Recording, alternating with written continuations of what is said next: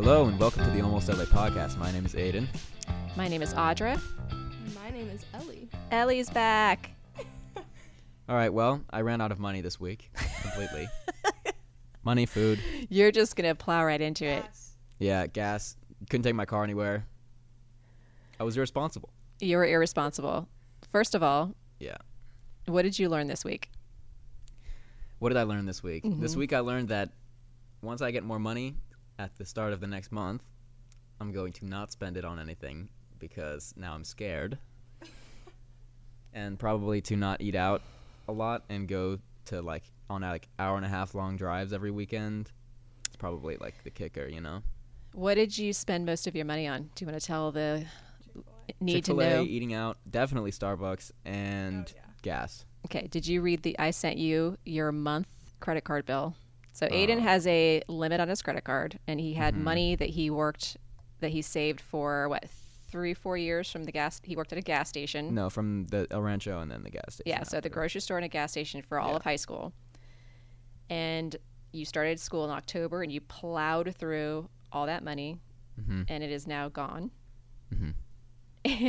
And then you ran out your credit card monthly pay like stipend. Yeah. okay.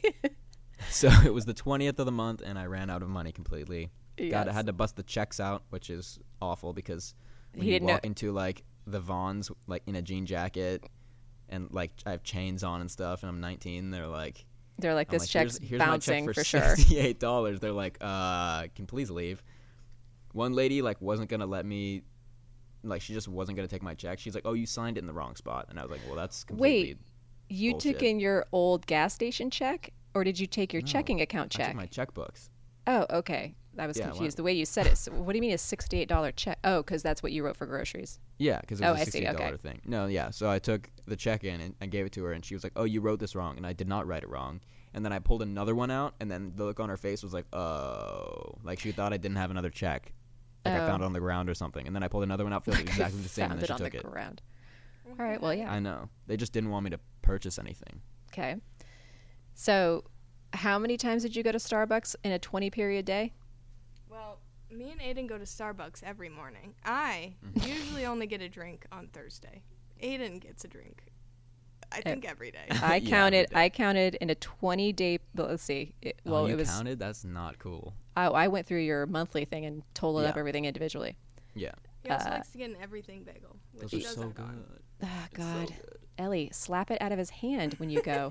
Definitely don't. I like to eat it too Don't much. even drive there. Don't even go to Starbucks. God, Star. It's called wait, how many Star. times did I hit Starbucks? Star. All of Aiden's bucks are at Starbucks. How much money did I spend? Or like not how much money? I don't know. I'm, that, gonna t- but- I'm not even. It, it's was an ungodly amount of money. Ha- Your entire credit card bill almost Yeah. went to Starbucks. It was frightening. Wow. Oh my And God. you That's went crazy. in a 30 day period. You went to Starbucks 21 days, Whoa. and you were home for spring break. Well, I, I went to Spring- Starbucks like every day when I was home too. So Wow. yeah. And what and Ellie just told me a good story that you called me finally, and Ellie asked if you if if you called me for money, Yeah. Oh, and yeah. what and what did I say? Well, I came to Aiden and I was like, "So did you, did you call your mom and ask for money?" And he was like, "Yeah, I did." And I said, "Did she give it to you?" And he was like, "No." And I said, "Good for her." And then Aiden gave me a look that said, And then Aiden pouted in the only the way Aiden can pout. yeah, Well, well, not- what else? The other mistake you made was you. I still don't know what happened to your ATM card. Yeah. Regardless, you didn't have it because you have no money in it anymore because that's where you're whatever. But you didn't call to even replace it. Yeah. So when I finally, after a couple days, did send you money because I started feeling bad for you, you couldn't even get access to it because you f- Yeah. didn't tell me that you lost it, and then also didn't call to report it or get a new one. You just Yeah. Aiden. I know. I did it. I, but I what? did it. I didn't know that. But now I did it. yeah, but it took you. It took about weeks. five days of me Yeah. telling him to do it before he actually did it. And So now it's going to take. money? So tell the kids how long it takes you to get an ATM card after you lose it or replace have to so replace you it. Call. I almost couldn't call like call them. So I called them and the lady was like asking for like passwords that I gave her like two and a half years ago when we opened the account and stuff. mm-hmm. And then one of the questions she asked me was, "Do you remember a recent transaction, to the price and the date?" I was like, uh, You're like no." Starbucks. Yeah, I was like, literally any day, Starbucks and, ice americano. She's like, it's gonna be more specific than that. And then I remember my sunglasses, and I found the, the picture in my camera roll with, had the date on it. Uh And. I gave her like the rough amount, and she was like, yeah, that'll work. So I got lucky. Or But it takes about seven to ten days to get your ATM card back, right? Yeah. Yep. So that was a good experience, right? No. Yes, but no. And Ellie, you just told me that you didn't have money for a while and you had to eat mac and cheese. Yes, I had to eat um, mostly mac and cheese and chips and uh, popcorn for the past week. But it's all good now. I got groceries today, and I'm very excited about it. Yay! Aiden, what did you eat when you were starving? A granola bar? I did the same thing. I had Nutrigrain bars left over, so when I woke up, I'd had an, uh, two Nutrigrain bars, and then I'd get coffee and another Nutrigrain bar, Pringles, and then uh, those Nature Valley bars from the school. Um, and then for lunch, I would have popcorn with Cholula. I'm liking Cholula sauce right now because I have a bunch left over. So it would be popcorn. What's with up, LA? Cholula, And then more Nutrigrain bars, and then um, so I wouldn't eat all day, and then I would get home, and then uh, my girlfriend would buy us groceries and then cook for us. I bet she's psyched. She's your girlfriend of what, Yeah, no. like a month. She's paying. money buying. She's buying. Crazy. One day he came to class with just like five Nutrigrain bars. It was like, this is what I'm eating today. God.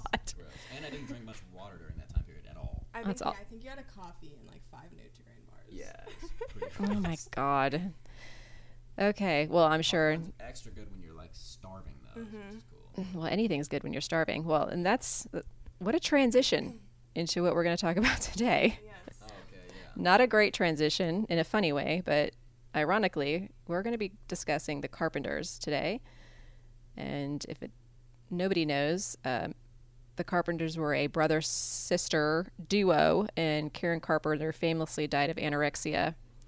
Um, so, yeah, she had tons of money and wouldn't eat. You had no money and couldn't eat. There is a So there's a difference Yep. and all of it's awful, but hers is awful, er, if that's a word.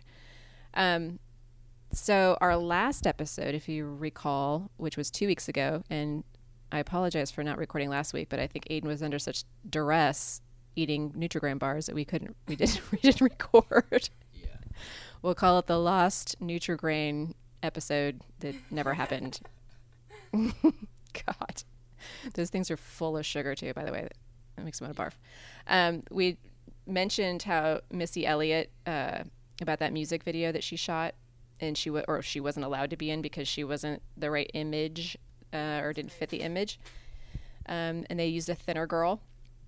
So I kind of that got me thinking about old Karen Carpenter, um, who uh, went through this, you know, became famous at like 19 and had this publicly horrible um, eating disorder going on. And then I was kind of looking at other celebrities that kind of went through stuff. And of course, you can imagine, I tried to find only musicians since we're a music podcast. As you can imagine, there's a gazillion actresses. Um, but Jennifer Lopez told InStyle magazine um, in an interview that early in her career she was told to lose weight, um, and now I bet nobody wants her to change because she's amazingly beautiful and perfect in every way. Um, Kelly Clarkson, who uh, famously won the first season of American Idol, and if anyone watched that, you know she was just kind of like your typical girl next door, um, and she lost noticeable weight after winning the show. I'm sure they put her on some kind of regime and, and glammed her up a little bit. And then after the birth of her daughter, uh, this horrible, horrendous British journalist, I'm gonna, sh- her name was Katie Copin, Copkins. Um, she tweeted that Clarkson's weight, quote, she said, Jesus, what happened to Kelly Clarkson? Did she eat all of her backing singers? And then when people started criticizing her and saying, like, hey, she just had a baby, she further tweeted, uh, you loud chubsters. Kelly Clarkson had a baby a year ago. This is no no lost. uh, This is no longer baby weight. It's um it's carrot cake weight. So she's First a of bitch. all, I love carrot cake, and no good. one's gonna stop me from eating it. That's so rude. That's I like- terrible. Isn't that terrible? And I'm wondering. I should have looked this girl up. I want, she's probably never had a baby, so I hope she gets horrendously fat when she has a baby, and then she has to take it all back. And then in 2014, uh, Kesha opened up about her two month stay in rehab for an eating disorder um, that she developed due to, quote, unrealistic expectations for what a body is supposed to look like. She stated in an Elle UK article that she felt like it was part of her job to be as, quote, as skinny as possible and to make it happen. And she said she had been abusing her body for years. Uh, she goes on to say that she felt like a liar because part of her message was always like, love yourself, you know, don't hate yourself. Um, and she wasn't doing that at the time for her own self. And she said, quote, I wanted to control things that weren't in my power, but I was controlling the wrong things, end quote. Kesha sued to get out of her contract with Dr. Luke, who was the um, allegedly dirty asshole idiot that was abusing her. Uh, she was claimed that he physically, sexually, and emotionally abused her, and she said that he would bombard her with insults and at one point called her a fat fucking refrigerator. Wow. Jesus. Yep. So Demi Lovato entered rehab for an eating disorder at 18. Um, and then Simon Cowell, when she was on the X Factor, when she was a judge, reportedly told her to lose 20 pounds before she got the gig. Wow. Yeah.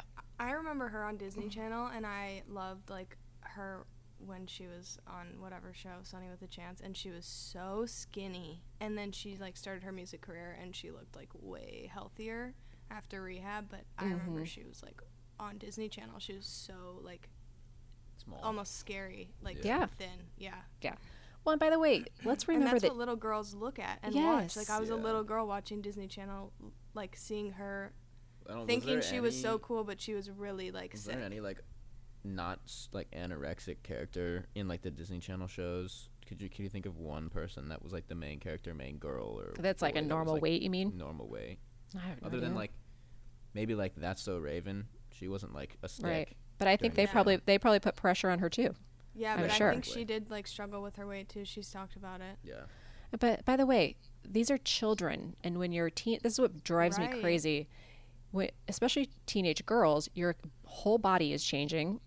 You're Yeah. getting curves, and you kind of your weight fluctuates up and down hormonally, and then you kind of grow into your body in your 20s. So it's like Yeah. There's not much you can control, and then you're just unhealthy, and it just it irritates me that men are like, "You're fat," and it's like, no, I'm getting boobs, you idiot. Like, Yeah. leave me alone. It's I'm so gross. Yeah, you do it. Leave me alone. Yeah. and also, So- it's like fat men too are like, like Ugh. men that are like overweight are like, you guys need to lose weight. Yeah. Like, what? What's going on here? Yeah. Speaking of fat men, um, Kanye West admitted to getting lipo because he was afraid the media would call him fat. So that was during his like rant when he ran into TMZ kind of thing. I think, if I'm remembering that correctly. I'm not I saying mean, he's at fat least now, good for but him for saying it right. and like Yeah. being open And- about it. yeah, I'm sure there's a gazillion guys in Hollywood that get plastic surgery and get lipo and just don't. You can't tell me that these guys who are in their 40s that have these perfect abs and don't have love handles or guts don't get plastic don't get lipo. Yeah. Please give me a break.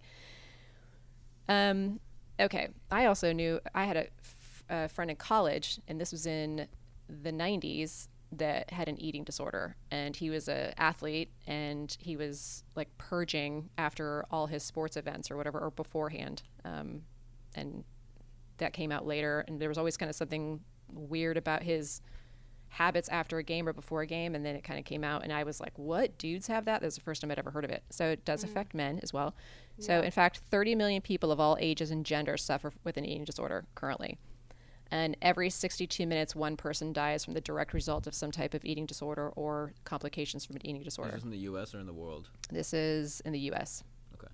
Wow. Yeah. Uh, the 30 million might be worldwide i don't know good question Aiden. yeah. That's like ten a percent lot of of the U.S. people. population. Yeah, actually, yeah, that's what it is. Yeah. Wow. okay. Hey, knowledge, random facts. Um, okay, and so just so we know, anorexia is a. Um, I watched this documentary about the Carpenter, Karen Carpenter story called "Goodbye to Love," which was really good. And then there's a, a Rolling Stone article from 1974 that I'll kind of reference later on, and then just a few other uh, stuff that I just cross-referenced. But those are the main things that I used. So in one of the in the Karen Carpenter story, one of the doctors described anorexia as a psychological disease with biological signs, which I think is a good way of describing it because there is something Karen Carpenter. Uh, we'll go into like the Carpenters and all that, but she seemed to have an issue before she was famous, like just as a teenager with her weight, and her mom kind of put some stuff into her head about her own body that kind of transferred over to Karen, which is very common. And but then I Yeah, think really then the common. yeah, then the fame just kind of took it from there. So it wasn't really the fame that gave her the disorder. I think she would have had it regardless, um, but it makes it obviously heightened and worse. Um, it's so people actually believe they are fatter than they are. They diet, exercise, take drugs to lose weight. They throw up, which is the bulimia. Um, and then it also puts an enormous strain on your heart, which is what actually ended up uh, killing Karen. Her heart just basically gave out. Yeah, I have a friend in high school that uh, started having heart problems because she would not eat. She had anorexia and she was hospitalized a couple times. And um, sh- the first time they were like really, really worried about her, and she went to rehab, but her heart was failing. Yeah, Yeah, it's like the, your walls of your heart just get weakened because you're not Mhm. nourished. You you need don't, yeah, you don't get the nutrition that you need. Yeah, exactly. It's very sad. Okay, so the Carpenters they lived in New Haven, Connecticut, up until Richard was 17 and Karen was about 13, um, and they moved out here because her dad got a job. Um, I think he, I read somewhere he was a lithograph something. I don't really really sure. The mom was notoriously kind of overbearing and kind of controlling, and so, and Richard was very type A um, which also people thought that Karen was more timid and whatever. Um, but he, Richard, it was just the two kids. So, um, and Richard was kind of like a musical genius from the get go. And, and that music was always played in the house. And because he was so into music at such an early age, Karen was always around it. So she kind of followed her big brother around and did what he did. Um, and when they moved out to California, they settled in Downey, California, which is about 13 miles southeast of downtown LA. There's a Canes Um, and Downey. Is that what is it called? The a Cane's. Ca- Cane's. Is that the chicken place? Yeah. It's so good. So good. I need to go there. Well, I will pin a, put a pin in that because there's a couple places I'm going to talk about about Downey. I'm going to give you a little history of Downey right now, and it's known for its fast food and aerospace. Ironically, fast food, which we're going to be talking about, which is weird. And I was theorizing some things about the Carpenters and her issue, and maybe fast food being kind of born in that area in some weird way. Um, but it was nicknamed early on as the the Orange Grove City, um, because the youngest governor of California back in the day, when it was kind of getting founded early on, California, his name was John Downey, which is that ended up being the city's namesake, and he was an Irish immigrant, and he felt like oranges would be a good commodity for California, and it would bring a lot of money in. So he brought in a ton of orange trees. So that's kind of where all the orange groves and stuff came from in California. The first Taco Bell was in Downey Oh, and it was Bell. basically the size of two two car garage at the time um, and the third built but oldest still operating mcdonald's is in downey and it's got the retro looking old Oh, school uh, look drove to by that it when we went to Canes. oh you did? Yeah. there you go. Um, also uh, bob's big boy broiler broiler broil, broiler started in downey. There's a, say that four times fast. Bob's big boy broiler. So you guys do you guys know the bob's big boy like mascot thing? It's like a big tall weird dough it kind of looks like the michelin man but a boy with a big chef's hat on I think I know what you're talking about. But I don't. You're both what's it called? literally looking Big boy. Big just look up bob's Big Boy. like big the boy Pillsbury Doughboy, but like bigger. yeah but bigger and look with a, a chef hat on Oh. and Bob's that started in Boy. Downey. You find it. So during the cool thing about the Bob's Big Boy, which I thought was interesting, Oh interesting, yeah, I was know what that is. yeah. So if you see a picture of it, you'll know what it is. They actually had those back east, and and when I was in high school, side note story, when I was in high school, a senior in high school in Longmeadow, Massachusetts, we had a scavenger hunt like our senior year, and one of the things in the scavenger hunt, I don't know why this stuck in my head, was somebody was going to try to steal the Bob's Big Boy, like statue, which was huge, by the way, and I don't think it ever happened, but That would have been an epic senior prank, though. Yeah. I think Yeah, we just got looks lazy and nobody did it. So part of the Bob's Big Boy thing, it was kind of like a drive-through coffee. So Aiden would have been there, getting his coffee and eating fast food. You would have lived there. Um, but during the heyday of like the hot rods, there was like a cruise route. So they would start at this place called Custom Cars, which was like a, a, a popular car hop drive-in restaurant like cruise thing. They would go to custom cars and they would go to this uh, Greisinger's, now George's, and then they would go to Holly's, which was featured in Pulp Fiction. and then they would go to uh, around Slauson, Overhill, like roads, and then into Downey and over to the broiler. So there was this whole like loop that they would do to do their like hot rod car shows, and girls would stand around, and that's when you would kind of try to meet chicks and stuff. I don't know. That's just what they said. So, um, and uh, I guess as many as like 3,000 kids would participate in these cruises at night, which is crazy. And that was kind of a whole trend through the 60s into the 70s. And then there's also a really famous bakery there called Porto's, which started in the 60s. This these this uh, family from Cuba immigrated over when they got permission, and they came over to Downey, opened up a bakery because that's what the mom was really good at, and it's like a huge, like, popular bakery today, still there, and the family still owns it. So next time you guys go over there, you should check that out because I've heard Yeah, about that. will. Yeah. Um, so, and the aerospace thing comes in into after the bombing of Pearl Harbor. Aiden, what day was that? December 8th, Oop. 1941. December Second. 2nd? Right? Seventh. Seventh. Ah, Oh, 7th. seven. I'm surprised. I thought you were We're going to both nail that because when when you were a kid, Yeah. that's the only historical date you n- remembered. Every December seventh, you would come out of your room and you'd say Pearl Harbor was bombed today. It was the weirdest thing. like you were like eight, Yeah. nine years old. Do you like remember that? Yeah. I wonder why I said 8. I don't know. Well, that's because you're you're starving. Sorry, I that think, was. I think it's because Dimebag Darrell died on December 8th. Oh, sure. so so now that's that's more important than Pearl Harbor in your mind. I guess, yeah. Okay. So after the bombing, so uh, uh, obviously there was a lot of widows, you know, because they lost lost their husbands. So 60 widows responded to job openings in the aircraft plants around California. Their motto was, "quote Keep them flying to avenge our husband's death." They were usually paid half the man's salary. oh my God! Isn't that crazy? Shocker. but still, the government used them as inspiration for Rosie the Riveter, propaganda character that we all know and love. Um, that place was called the Vault. The one in Downey was called Vultee Aircraft, and they were the ones that employed a lot of women, and they were praised repeatedly in articles for having women employed there. But I couldn't really get any more specifics of if they just because they had women there, or if women were allowed to move up there, or if they had the most women. I'm not sure, but whatever. Um, so that specific uh, aircraft company in Downey produced 13,000 planes, um, which was one of the largest producers in North America at the time. That closed in 1999, and the aircraft hangars eventually became Downey Studios, which they filmed Spider-Man in, The Italian Job, and Iron Man. And that's my shout out to Avengers, Endgame, R.I.P. Two characters. I'm not going to say spoilers. I cried five times yesterday. I, I haven't movie. seen almost any of the Avengers movies. Oh my god! I saw the first one and the second one. And the one where they like all fake died at the end is that the second one? I don't know. But I need to that's see uh that's Infinity, Infinity War or whatever. Yeah, I saw yeah. that one in the theater, but I Yeah. don't remember. So on Twitter, I kept seeing like all these people like I was 11 when they came out, and now I'm 22 or 23 because it's been like an 11 year kind of thing. yeah. And I was thinking about putting like I'm 46. in the past 11 years, I've changed my life.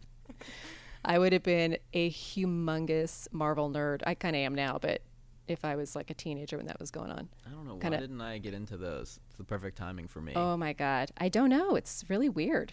I like hate the. I like hate them. I don't like the movies at all. I know it, it angers me. Whatever. I Let's move on because I'm going to get mad. Okay.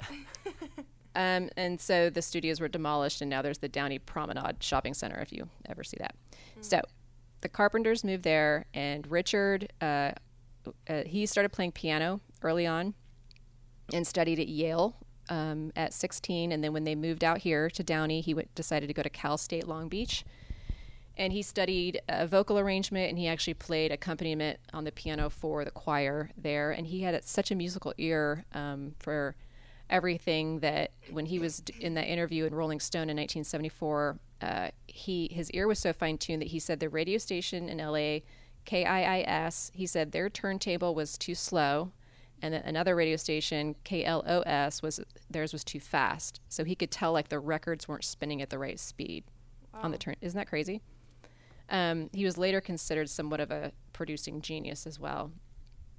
And so Karen's first musical love with, were the drums. That was kind of her safety place. And even when she got famous, she would show up in the studios early and like play drums before she had to sing or, or um, record or anything. And that was kind of her first love before she found the singing in the group and everything. And so when she got a little bit older and was better at the drums, still when she was a teenager and Richard was in college still, they formed the Car- uh, Carpenter Trio with a friend who did stand up bass. And in 1966, they won the Battle of the Bands, uh, which was televised at the Hollywood Bowl. And he also won, uh, Richard specifically won an award for Best Instrumentalist that day as well. And they got a, their, their, also, they won a RCA contract. So that was kind of the whole Battle of the Bands things. And everybody kind of heard from them because of that, because it was televised everywhere. And back then, obviously, there was only like three stations. So everyone was probably watching it. Um, and so they got their contract, went into RCA, and recorded a bunch of instrumental stuff because nobody sang. It was just the piano, the drums, and the stand up bass. Mm. And then RCA was like, this all stinks. And they just trashed it all. And then Karen was like, well, wait, I'm starting to sing a little bit. Let me sing. And they're like, not interested. So they let them go. So then they decided to start a band called Spectrum, with a couple of their friends from Cal State. And they played for about a year and they would mostly play at the Troubadour on a night called Hoot Night, which I should have probably looked into more because it sounds cuckoo, but Hoot Night at the Troubadour. And the Troubadours was known for all these new up and coming bands or people kind of starting out. And I kind of think they still do that. Like the Troubadour and Whiskey a Go Go. You guys should go. We saw Black Pistol Fire there. We did. Black Pistol Fire. They were awesome. That was fun. That was fun. Um, and at the same time that Spectrum was trying to get off the ground, Richard and his friend John Bettis, who would en- eventually be uh, his lyricist and kind of be with him throughout the Carpenters thing, they worked at Disneyland, and they were like the couple of kids on Main Street, you know, and the guys on Main Street dress up in like the ice cream, like soda pop jerks outfits, and they go around singing like quartets or duets or whatever they were supposed to sing these old timey songs, but people kept walking up to him and asking him to sing like popular songs of the day. So they would because they were like, okay, because Disneyland's about yes and okay, and Yeah, but they got in, tr- yeah, so they got in trouble by their manager and this guy named Mr. Gruder, and they ended up getting fired, and so they wrote a song later on that was on their first album called Mr. Gruder, and I'm going to play it for you. It's not a great song, but it's kind of funny to me because it's so something like you would think um, some kids would write because the lyrics are like, you're uptight and, you know, like an company man, but it's the music doesn't kind of go with it because it's, as you'll hear, it's kind of sappy.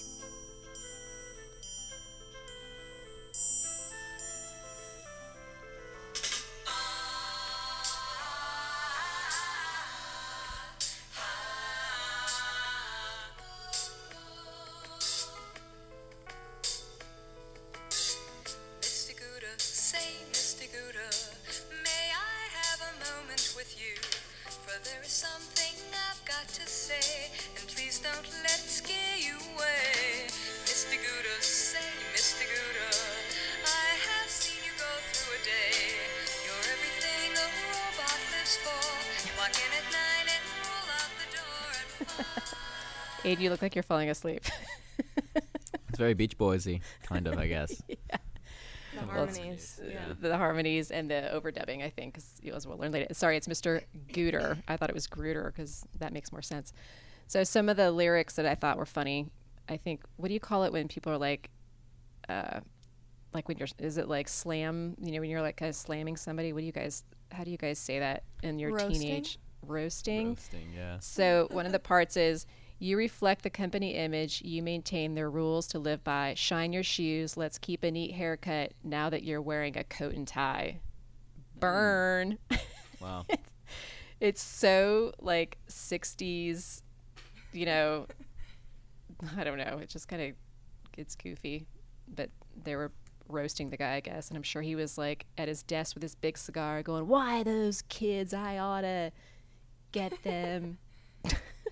Or maybe more swearing, like actual swearing. yeah, maybe.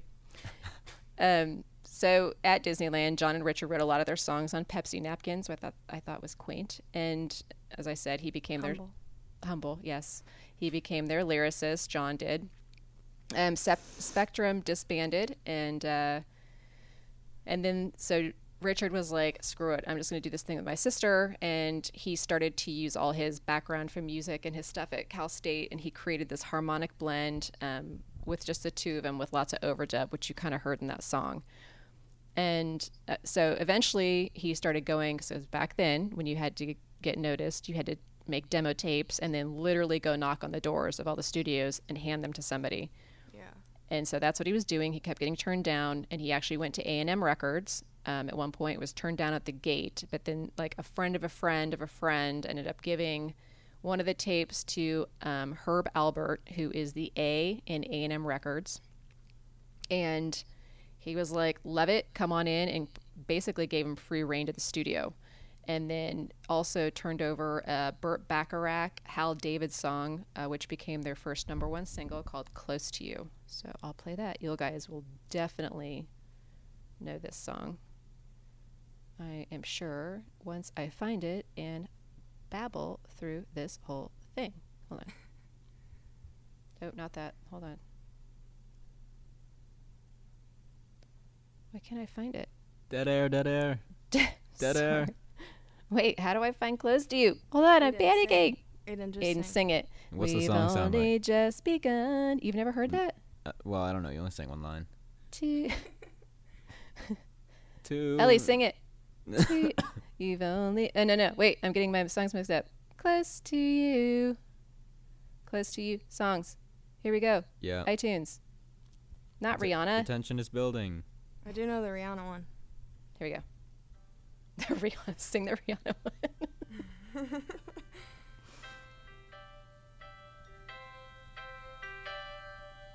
Why do birds Shaq. Shrek. Yeah. Yeah, I know the song. Every time every time Go Aiden. you were near. Just like me, they long to be close to you. Why do stars fall down from the sky? You're just Every happy.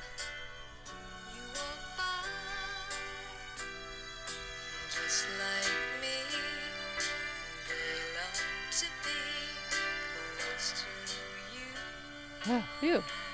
That's Rihanna's Close to You. No, just kidding. that is Carpenters.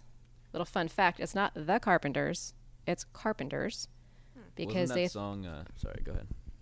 No, it's just because they thought it would be more edgy without the the, which I thought s- that was funny too. I'm pretty sure that song was in like Shrek or something. Yeah, I, I, think just it said wasn't Shrek. I just said that. You But I said that? said I said Shaq and then Shrek because I clearly can't talk. Oh, Shaq. Shrek yeah. So when that song came out, within like a couple months of each other, they had two number one singles, "Close to You," "We've Only Just Begun," and then an album come out. So like boom, boom, boom. So they were all over the radio and everything peaked at number one. Um, I don't know if Close to You was, but you know, there's number one on the Billboard. They were number one on like easy easy listenings. So when you try to search like they're kind of where were they number one, where were they number two, it, they kind of depending on the genre they were in, you know, it was like they were either number one or number two. So they have all these c- credits. It's absolutely crazy, but they were huge. But they still didn't have any money coming in because royalty checks back then were like super slow. So they were living with their parents. Um, and then within about six months after all this like hype of everything and everybody knowing who they were, uh, Herb Alpert gave them a check for 50k, and they like their heads exploded. And so their family had been, you know, I don't know, they they weren't, they didn't have very much money. Um, they had very, they lived in a modest neighborhood in Downey, and like Richard would say that, you know, they tried to accommodate anything musically they wanted. Like they got a piano, they gave her drums, but they couldn't afford like amps or like a mic mic stand. So it would be they'd get one thing and then their dad would have to earn the money for like over a course of a couple months just to get the next thing. So it was like building this stuff that they needed, you know, over a long period of time. So when they got that 50K, they immediately moved and um, they built a house. I think they built a house from what it sounds like, but they bought a house on the good side of tracks. They, they famously said like there was definitely literal train tracks in Downey and on one side of the tracks was the wealthy people and then the other side of the tracks was poor people. So they moved from literally one side of the tracks to the other side of the tracks with that one check.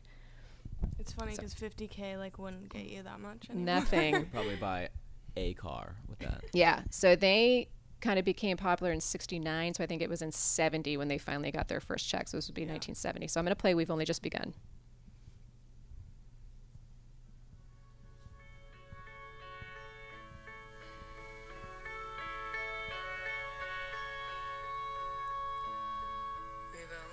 Just begun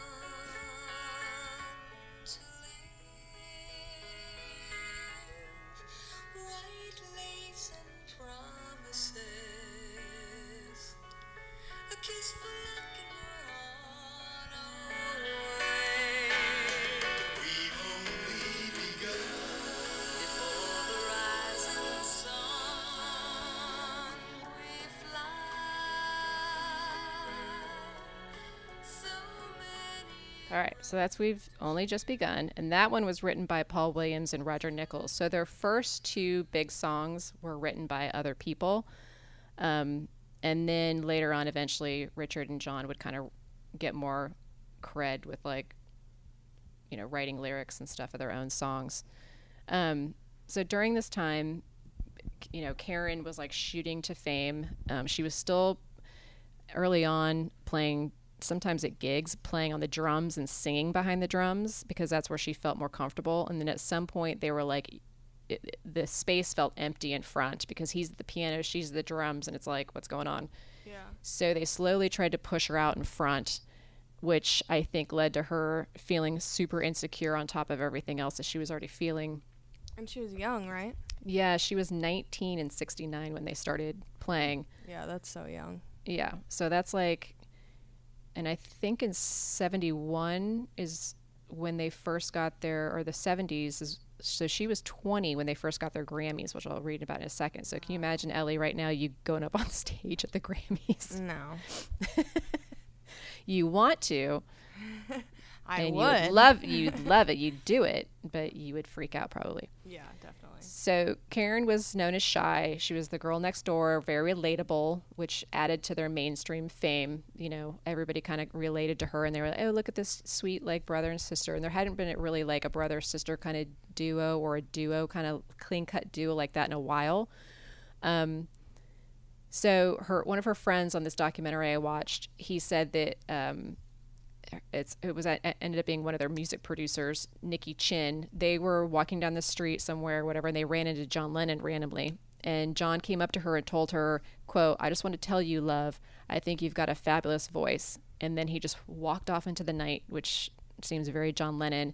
And Karen later, when they were talking about it, she turned to Nikki and she said he couldn't have meant that like she just thought he was basically lying to her because that's how kind of like insecure and everybody loved her voice and she just never really believed it um so she like idolized richard and going into the controlling thing at this point people were really noticing that richard and agnes their mom were the two kind of like type a control you know people of the family and literally couldn't find anything on the dad. I think he was kind of like probably more shy and and you know uh, introverted and and was around, you know, but I didn't really hear anything about him. And then Karen seemed kind of like more quiet, like her dad, even though some people also thought she was very diva-ish. Um, because she was so young and so so famous and wealthy, you know, Well, within a few few like years. sometimes if people are like shy or just like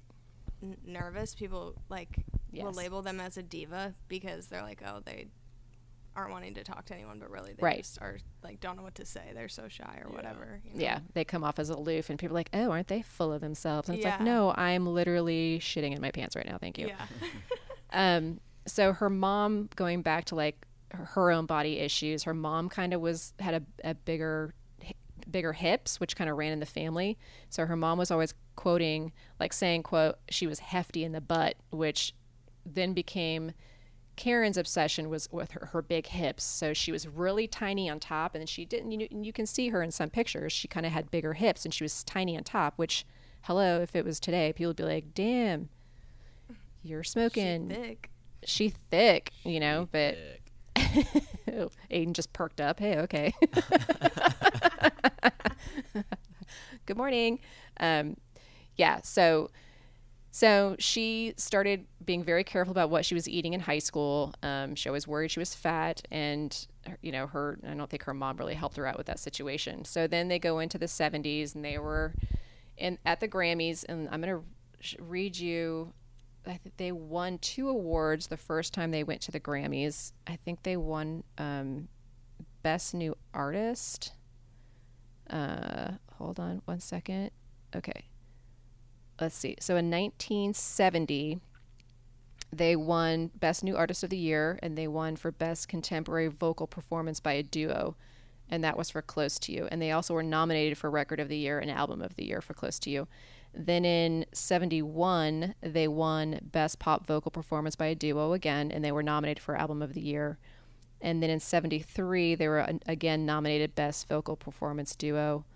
Um, but I think the only Grammys they actually won were those first two that, that first year. But they were obviously consistently at the Grammys for the first like three years that they were around.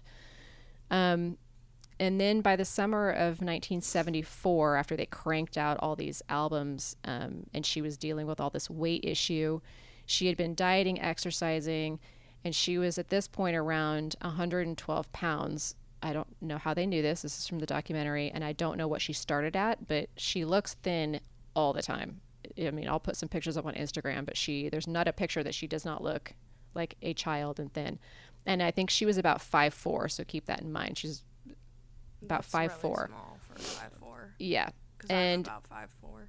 Yeah. So when she was about 112, people started complimenting her. This is the first time in her life that people were like, You look great, you look great. And all in the documentary, throughout the documentary, even her close, close friends were like, You're too thin, you look like a cancer. Like when they would talk about her weight, even when they were worried about her, it was like these horrible things they were saying. But uh, back then, it was probably like out of concern.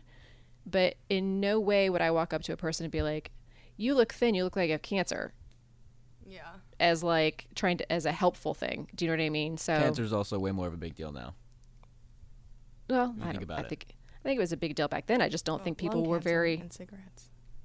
Well, they didn't. Yeah, I guess.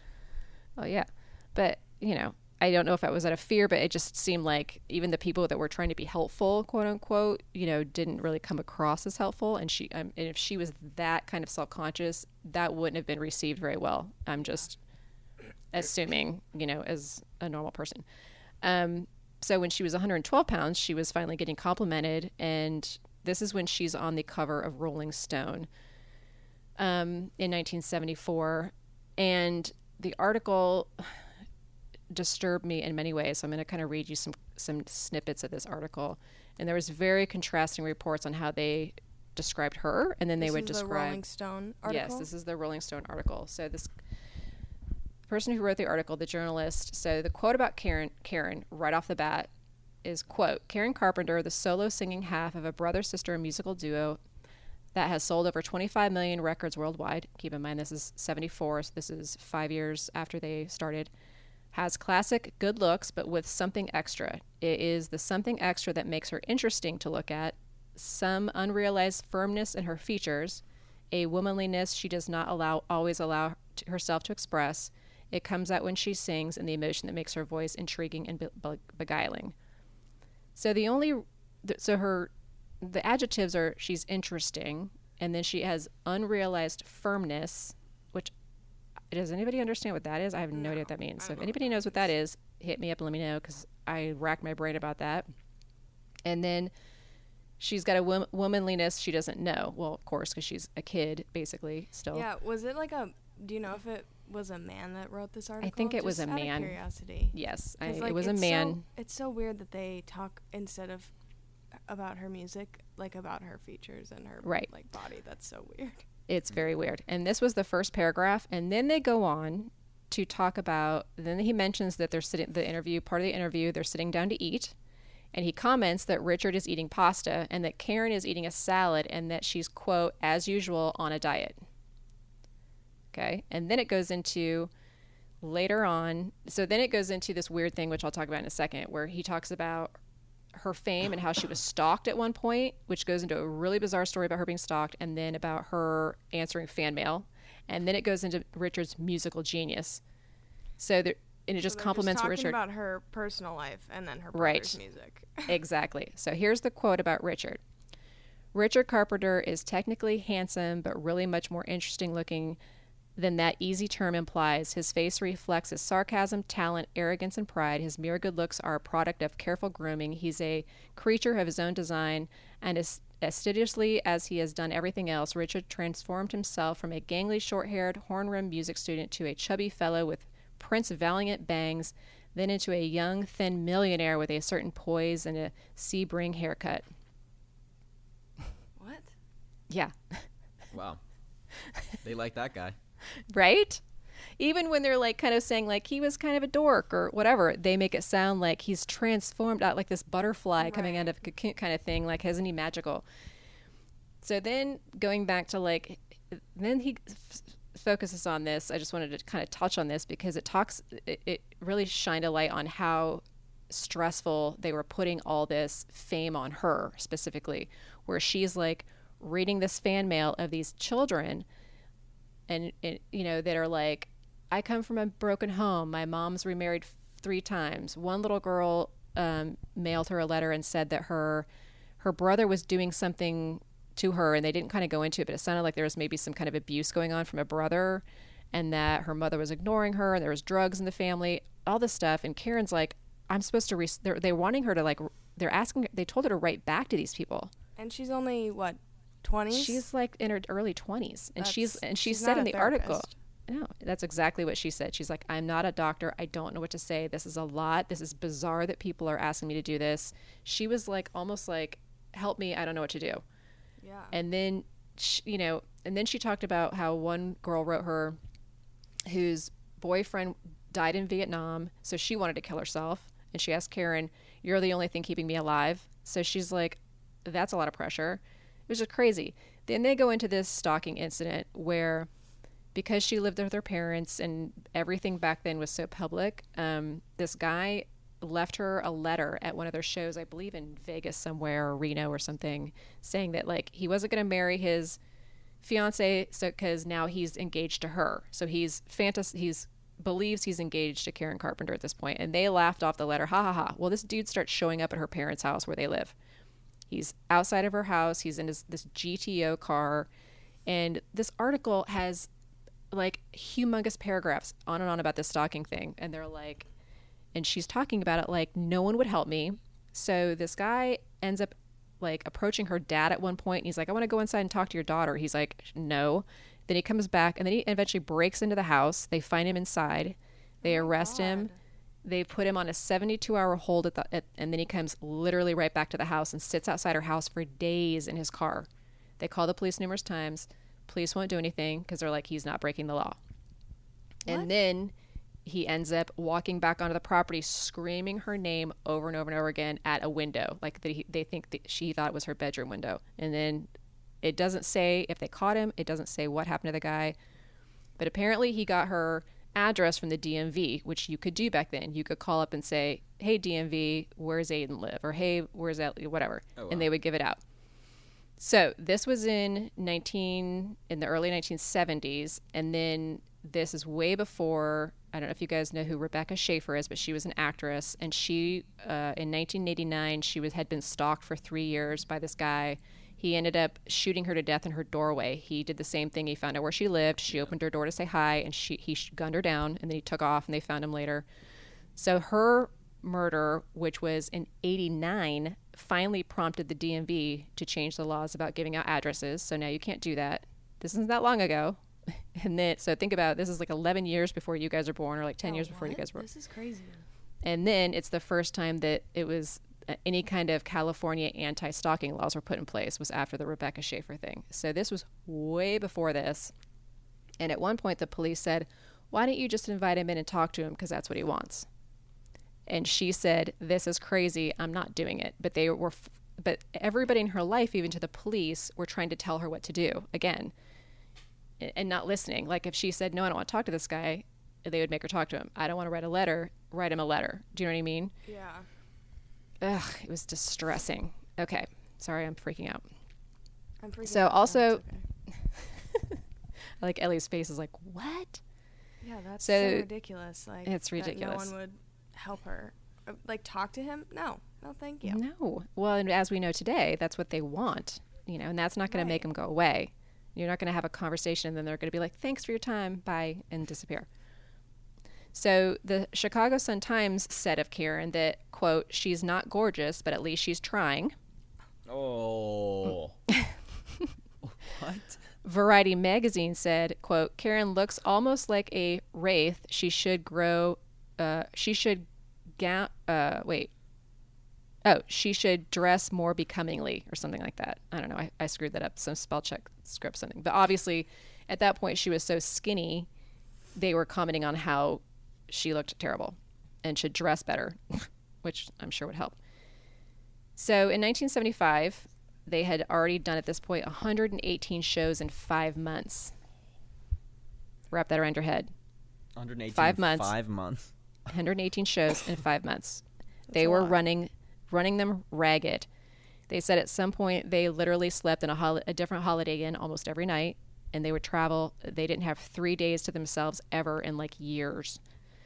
So the pressure um, was on her, and she was her dieting turned very compulsive, and that's when she started losing more and more weight. And they were asking, you know, and that's when she obviously came out behind the drums and she was in front of people. And obviously, as you saw from the articles, everyone in the press was just bombarding her. And then when you watch this the documentary, even her friends and family were like, "What's wrong with you? Just eat!" Like they just kept trying to put food in front of her and make you know, and she just and it it just wasn't working. So by September of 1975, she was hospitalized. She'd passed out, and they brought her to the hospital. She weighed 80 pounds. She was five four, crap. remember? And the, of course, the public thought she had cancer. Um, and she was supposed to go to Europe and Japan on tour, and the doctors told her she couldn't go, and she was like devastated and thought she'd let everybody down. And they actually lost millions of do- dollars from that tour, which was a huge um, thing. And the fans were the fans were told by her management that she had a colon problem, which I'm sure she loved. Yeah. I mean, it's like that could be anything. It just sounds terrible. So in 1976, um, in a promo video for their song "There's a Kind of Hush," she is very visibly thin. So check that out. She literally is skin and bones, and fans were again shocked. And her friends said she looked horrible. She was too thin. Um, and around this time, Reader's Digest finally published a piece about anorexia nervosa, and people were like, "Oh, this is a thing." And that is when her parents actually saw the article, and her, like I think the mom, the dad saw it, or somebody gave it to the parents, and he brought it to their mom, and, and they were like, "This is what our daughter has," and that's the first time in like '75 that they acknowledged that she might have an issue, because before that they didn't. They just thought she was being difficult. I think. Around this same time, Richard started taking Quaaludes. So everything's falling apart. Yeah, Quaaludes are not good. Yeah. Back then, on, I don't think. Yeah, well, they didn't know it was bad back then. So somebody gave him to the mom. They were prescribing it to his mother, um, which I didn't find out for what. They weren't talking about it. And the mother actually gave him his first pill. She said, Here, try this. It'll chill you out. And then it was It sure forget did, about I'm sure. It did, and to the point where he couldn't perform. Basically, at some points, he was just like a zombie.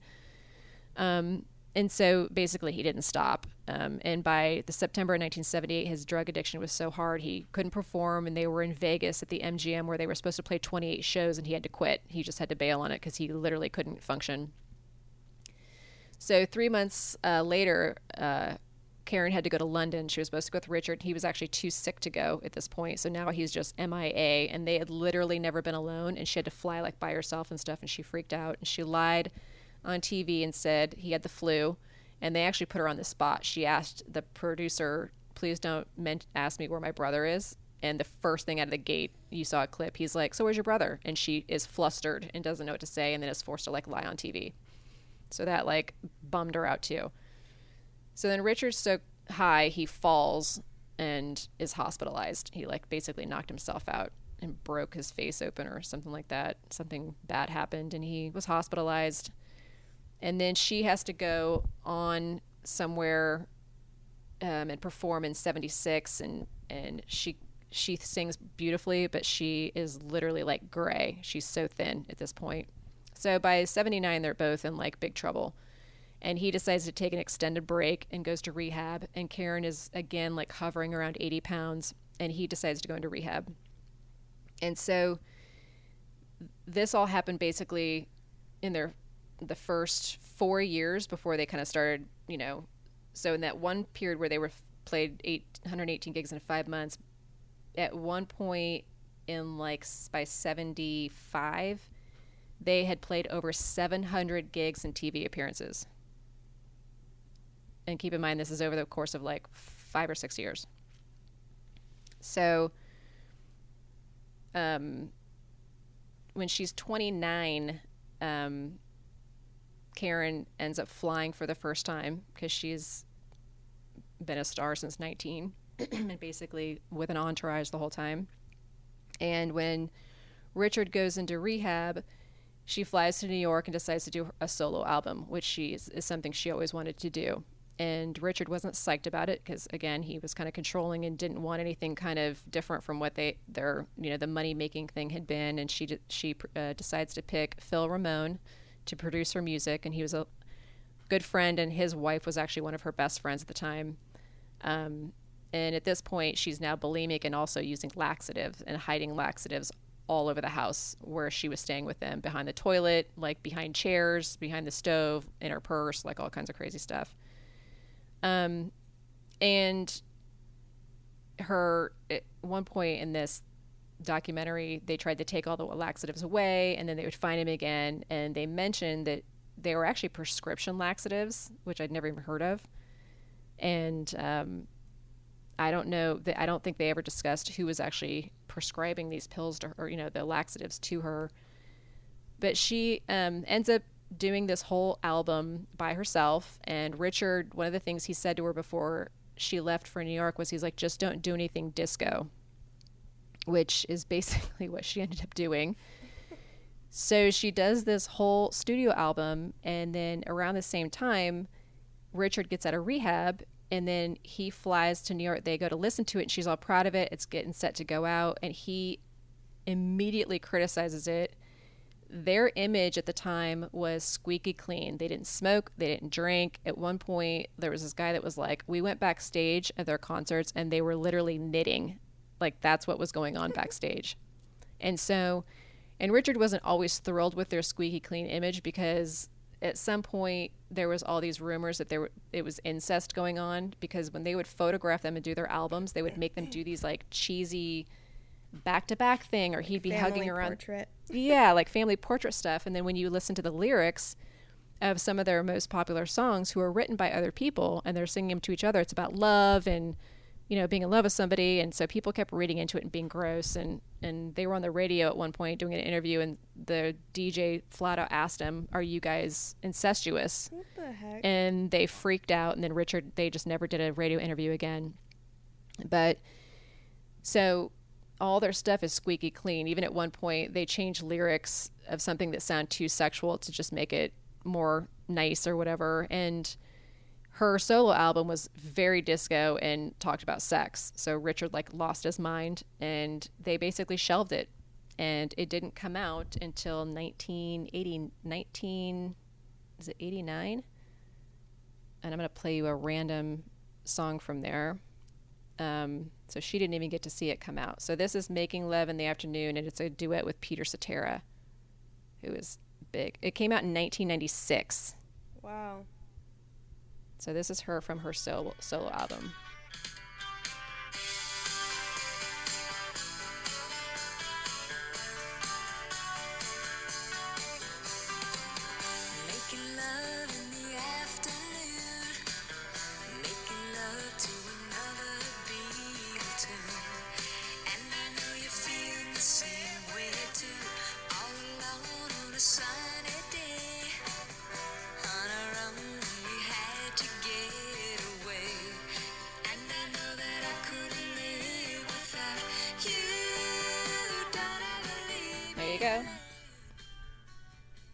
scandalous, isn't it?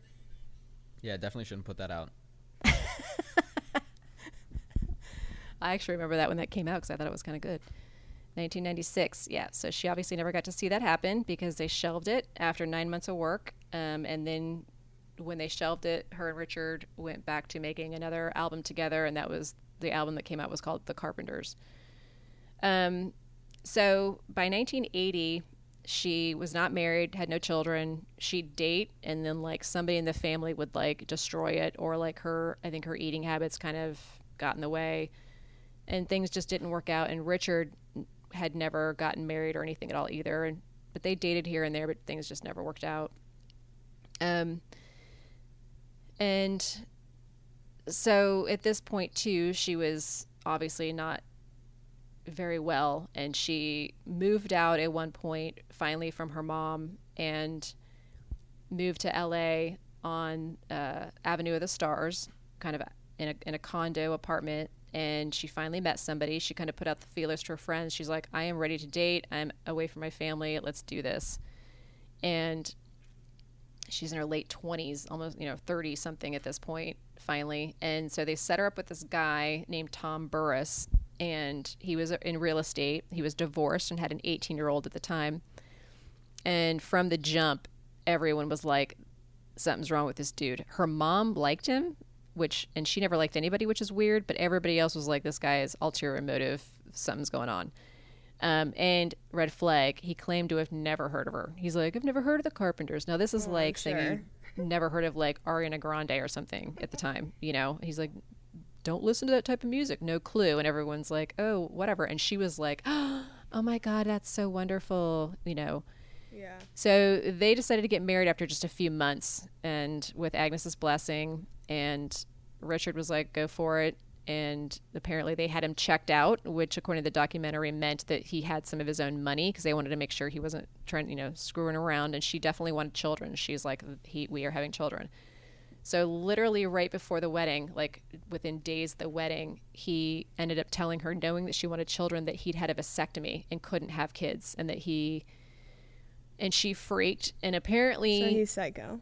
he's psycho. So somewhere I read that he was like refusing to reverse it, and somewhere in the documentary they said he was going to reverse it, but she was so pissed off that he'd lie to her that she wanted to get out of the wedding, but her mom forced her to go through with it. And so the wedding was at the Beverly Hills Hotel, and it was, of course, the wedding of the year. It was all over the, you know, you know the rag mag kind of stuff, and all over the news. And apparently, on that day, she was very happy and was smiling and whatever. Um, but literally, everybody was concerned at that point about what was going on. And he quickly started asking her for money, of course. Um, and she found out that his boat and house were all rented. So all this stuff that it looked like he had, it wasn't really his.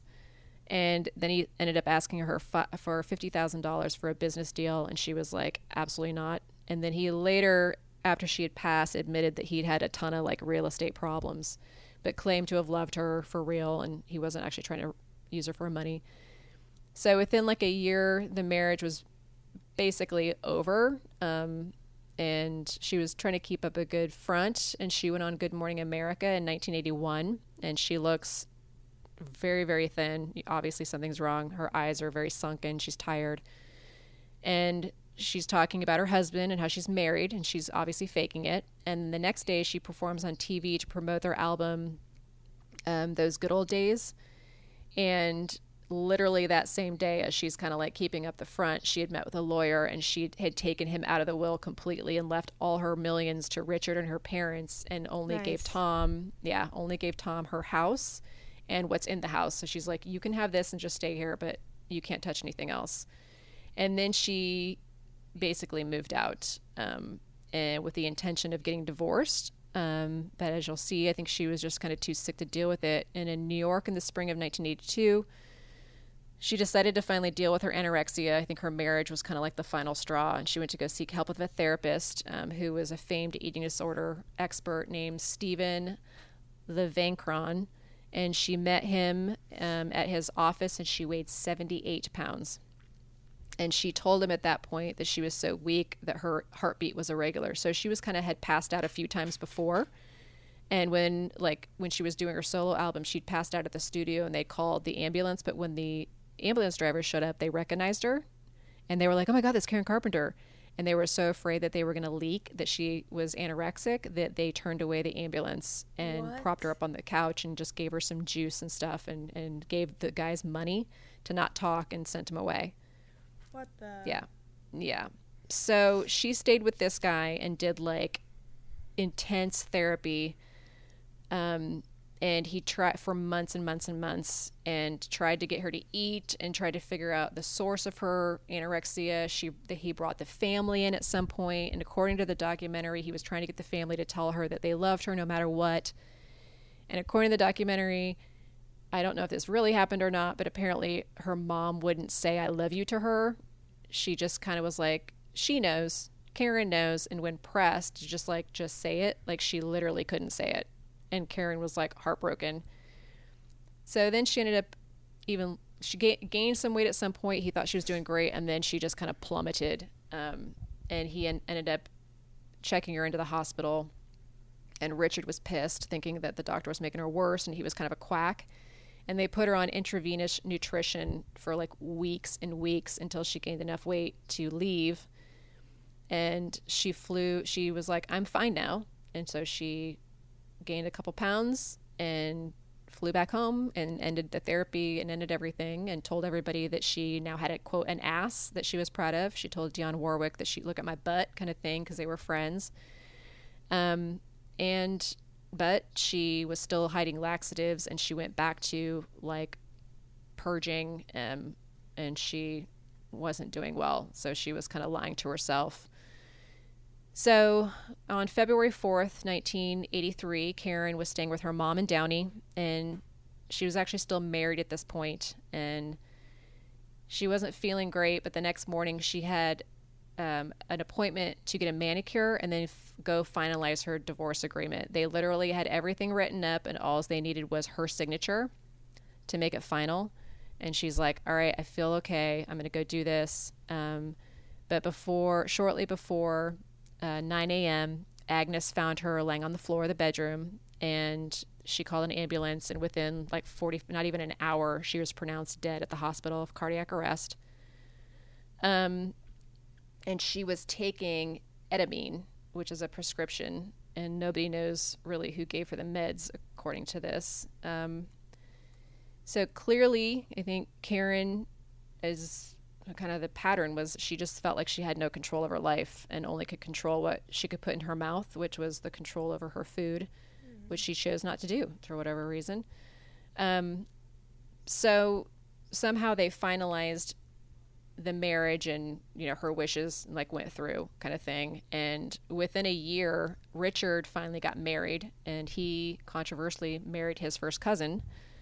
Um, yes uh, he married his cousins. So she was an adopted cousin let me say that off the bat. But they grew up together and they have five children together. They're still married to this day. They actually live in uh, la somewhere. Uh, and Mark, the brother of the co- the woman he married, was actually the Carpenter's road manager for a long time. Aiden, how do you feel about that adopted first cousin marriage? It's pretty not cool. I'd say that's not chill. yeah, well, I guess if you're married for, let's see, they got married in '84 and they're still married, they're in their 70s. You know, I don't know. and she's a weird. adopted. It's not blood, so it's not illegal, but it just, Just uh, they, you know, weird. it's a little weird. Yeah, it's weird. So Richard's doing great. Um, I watched a couple interviews with him recently. Uh, He's off and the Quaaludes. He's he was yeah after that first rehab thing he did he was completely clean went back to everything normal. Um, and you can tell when he talks about her that he's he's emotional and it's actually really sad. Like you can tell he's probably not an emotional guy normally you know? He's very stoic. And it just kind of was sad you know because he obviously misses her and and according to everybody they you know they talked to they were actually extremely close obviously so it's kind of heartbreaking but he this recent thing that he's doing which i thought was kind of cool um, he was interviewed by the bbc breakfast which is a show in um, over in the uk um, in december of 2018 so just just this past couple months and he has put out a new album, which is kind of a cool concept. It's the Carpenter, all the Carpenters hits, the songs with the Royal Philharmonic Orchestra. And in the clips they're showing, he's actually conducting the orchestra. So he rearranged all the Carpenter songs to fit with this like orchestra music, and he's conducting everything. And it's actually was really beautiful, all the the stuff that I had heard. So he's clearly very talented. Um, so his quote was, he says, "I often think about the things we we could have done together, um, and that he misses his sister, which I thought was really sad." Yeah. So that are the carpenters or carpenters. Know the. So Ellie, Yes. what is your experience with moving from Iowa and to California and feeling the need to do you feel the need to be skinny here more so than Iowa or have you had any like body image issues moving out here or just in the music industry in general or do you just feel like it's self-imposed like I have to do this because everybody else looks so thin or whatever I mean you're tiny anyway I, I mean, only have no I've known you from the shoulders up at this point so yeah, honestly, I like maybe it's just the freshman 15, but I have gained weight since being here. Like, m- like I didn't last year when I was at college.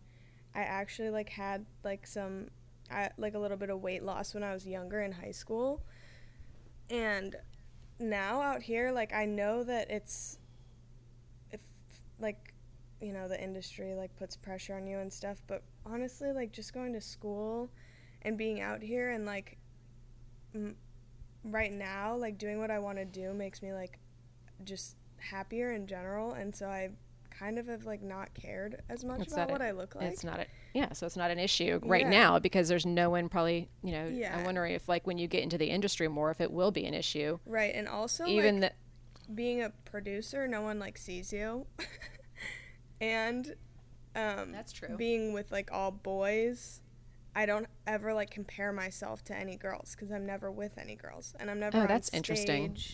do you know what i mean so i feel like Right. that might affect it too like versus if i was in the vocal program and i had to be on stage and it was mostly you know other females and stuff i'm sure i would be like comparing myself because Mm-hmm. that's just kind of like what you do but i really haven't since i've been here. Oh that's good. Yeah, keep that up. yeah. i hope that stays that way. So do you think that your friends are more like vocalists that are kind of out front and center? Or have they been dealing with anything that you've noticed so far? I mean, not really, but I know that like the pressure to look good, like cute for school, and like mm-hmm. I don't know, like being on stage does like affect how they feel about themselves because everyone's looking at you. right Um, I haven't like noticed anything. Well, that's kind of like the weird bad. situation with being on stage too. Is you know part of the business is having an image and you know Yeah. promoting a certain image, and you know most of that unfortunately has to do with the weight and how you look, you know, or your hair or your skin or you know whatever it is. So, um, you know that's part of it, you know, but it's also what's healthy and what's not healthy, or who's abusing their body and who's you know taking care of themselves maybe through exercise or whatever um, or if somebody's pressuring you to lose weight you know when you're totally happy you know i, I was reading this article uh, recently about how kind of fat the idea of fat which was their word i'm not saying that i don't want to hurt anybody's feelings but that's changed in america and we have these like super obese people which is like now a term i guess or when you know Yeah. and they interviewed a couple people that were like, "Yeah, we don't want to be this big. We want to lose weight because we can't do anything. We can't fit in airplane seats. We can't, you know, go upstairs. We can't do this and that." So they feel, you know, like they're, you know, they're limited, you know, in their life, which makes mm-hmm. it difficult. And then you have this other group of people who one of one of the women called Lane Bryant fat, you know, where like they're bigger women, but they can wear cute clothes and they can Oh, still go to Lane yeah. Bryant and they can still fit in a, an airplane Like seat plus size. plus size and and most of them are happy because they're healthy healthy happy and this is who i am and so the, there's even kind of a, a you know a within that community uh, in different sizes there's even some you know difference of opinion about you know what's healthy what's not or you know you know what they want to be like or whatever Yeah. which i thought was kind of interesting um, because there's different levels because not you know different categories of weight too that you know the medical field puts on people as well. So Yeah, and there Well- also is like unhealthily overweight or just like you, you know, have a little bit more weight naturally. You know what I mean? Right. Like you're healthy, you work out, but you just, you know, are a little bit heavier versus like you eat like crap and you don't work out and now you're this size, you know. Right. And then there's also skinny people that are unhealthy. There's what they Oh, call well, yeah. skinny fat, where it's like you can be real thin and you can be abusing your body left and right. Yeah. You know, Aiden. Well, Aiden, you've Aiden's just lost. skinny. It, well, Aiden's lost. How much weight have you lost since you started school? Ten pounds. Yeah. And that's a lot because he's already small. Yes. And at the when you were wrestling and you had uh, like muscle on you, you know how much how much more did you weigh? I'm not, I don't want to give you have to give your weight. I'm saying were you like 40 pounds more than you are now, or No, I was literally like five pounds heavier. uh, but it was just all muscle. Yeah, it's just it was just a, like a lean, fit, like healthy. But you Body also have versus, to, like, like- get a- do a certain weight class when you're like Yeah, you have to lose weight. That's true. Yeah, That's true. I yeah. got I, I bulked up after that in the gym. I got way bigger. Right. just probably looked think thought I looked way leaner because I was more cut during wrestling. But after wrestling, I got I gained weight, muscle mass, and then I lost it all when I came here. and I'm just skinny. Do you do you feel like I just think you always look tired because I know that you're a lot thinner than you normally are, and I think it's stress. You know, because people get stressed. Some people stress eat, and some people stress and uh, weight just falls off of them, which is clearly what's happening to you. Yeah. You know, um, do you not? Do you feel like you don't have any energy or anything? yeah, that's why I drink so Yeah. much coffee. Oh, well, there you go. Because I wake Well, up and I'm I- like, well, I can't do this today. So I had to drink Yeah. like 18 cups of coffee. Do you guys find with Instagram, like I, you know, having got on Instagram recently, and then now with the podcast being on Instagram, and just kind of flipping through and and going into that world as you know, being middle aged, you know, I'm like comparing myself to probably. 20 year olds not knowing how old anybody is and being like wow i really need to get my shit together Right, And and there's like a new wave of like Instagram models and like fitness accounts, and I don't really go on Instagram that much, but I have seen my friends' Instagram feeds, and it's like all Instagram models, and I true. it confuses me so much because I'm like, first of all, that's just boring to me. I don't give, I don't really care Right. about these girls, like whatever their fitness. I'm not working out, so why do I care? But Right. um, my friends will follow them just because they're like, I want, I want to look like her, and I'm like, that's, I don't know, it's so unhealthy, like just to It- go on your phone all like constantly because Yeah. everyone's constantly on their phone and to open it Yeah. up and just scroll through pictures and pictures of all these different girls that like get paid to look like that. yes they have personal chefs they get paid Yeah. they literally have all day to work out because Yeah, that's their exactly. only job That's their job. Like Yeah, and it's you don't know who's had plastic surgery at some That point, too, yep. who's who's being whose body's been sculpted to look a certain way. You know, that's just what scares me, or or filter, or lighting, or whatever it is. You know, the 2 Mm-hmm. biggest things that I can't stand are all the, you know, the the comparing the body. It's like the fitness models, or just you know people in their bathing suits in general who are, you know, which I, be proud of your body. I get it, you know, but I think it just puts a lot of added stress on especially teenagers and women in general, and I'm sure men who are going through the same thing. There, there's got to be, I'm sure, Aiden, you've got to go on Instagram and, and compare yourself to certain male models or whatever musician, whatever you're looking at. It's mm-hmm. just, but time. it's a bummer because oh, even the makeup tutorials bug me because it's like this contouring makeup and heavy makeup that people are putting on their own homes just to go out in their town is like this is stuff that you should be wearing at a movie set yeah, wipe wipe your face off. You are naturally beautiful. Some of these girls look so beautiful before they even start all this stuff that it angers me that they're not just believing in their own inner beauty and natural beauty. It bugs me. So I, I just feel like it's unhealthy to sit in your home. It's one thing to go out in the world and then be like walk down the streets of LA and be like, oh, he's hot, she's hot. Oh, look at that, blah, blah, blah, because that's the industry and the area you're in where you're going to walk by 150 beautiful people in one day, probably. Yeah. It's another thing to torture yourself at home in the comfort of your own home. You can't even relax. It's like no, yeah, you can't like escape it anymore. you can't escape. It's like in your face the minute you wake up in the morning and before you go to bed. So it's just, it's, I hope that goes away and that culture kind of somehow works itself out because it's really scary to me that having kids growing up in this situation. I mean, I didn't. I when I grew up in Iowa, if I did not eat everything on my plate and I wasn't a good, you know, size eight to ten, then something was wrong with me. you know what I mean? Yeah. Like I wasn't healthy. You're not eating. What's wrong with you? Are you sick? You know. And then when I moved, you know, and I, in my twenties, it was oh the door's about to open. It was, um, you know, I was like, oh, there's people that are size zero and two. I didn't even know that existed. Um, Yeah. It's So, like you didn't yeah. eat all day. I haven't eaten in two days. So yeah, exactly. All right, guys. Well, I just want to throw out there, since we've been talking about eating disorders and stuff, that I looked up a couple associations that people can call if they need to, or look up on the internet. There's the National Eating Disorder Association, and their phone number is 800 931 2237. And there's also the National Association of uh, Anorexia Nervosa and Associated Eating Disorders at 360 uh, 577 1330 and that website's anad.org and i will post that on instagram too if anyone needs anything and thanks guys All right. I know. Thanks for watching. for listening, I watching guess. I'm a little this is not a tv show thanks for i hope no one's watching this except for Seth. Yeah well yeah somebody just seth just walked to say hi seth Hi. All right. thanks for joining us again ellie yeah, anytime. okay thanks for listening guys instagram twitter almost la Plug it. plug it thanks guys peace out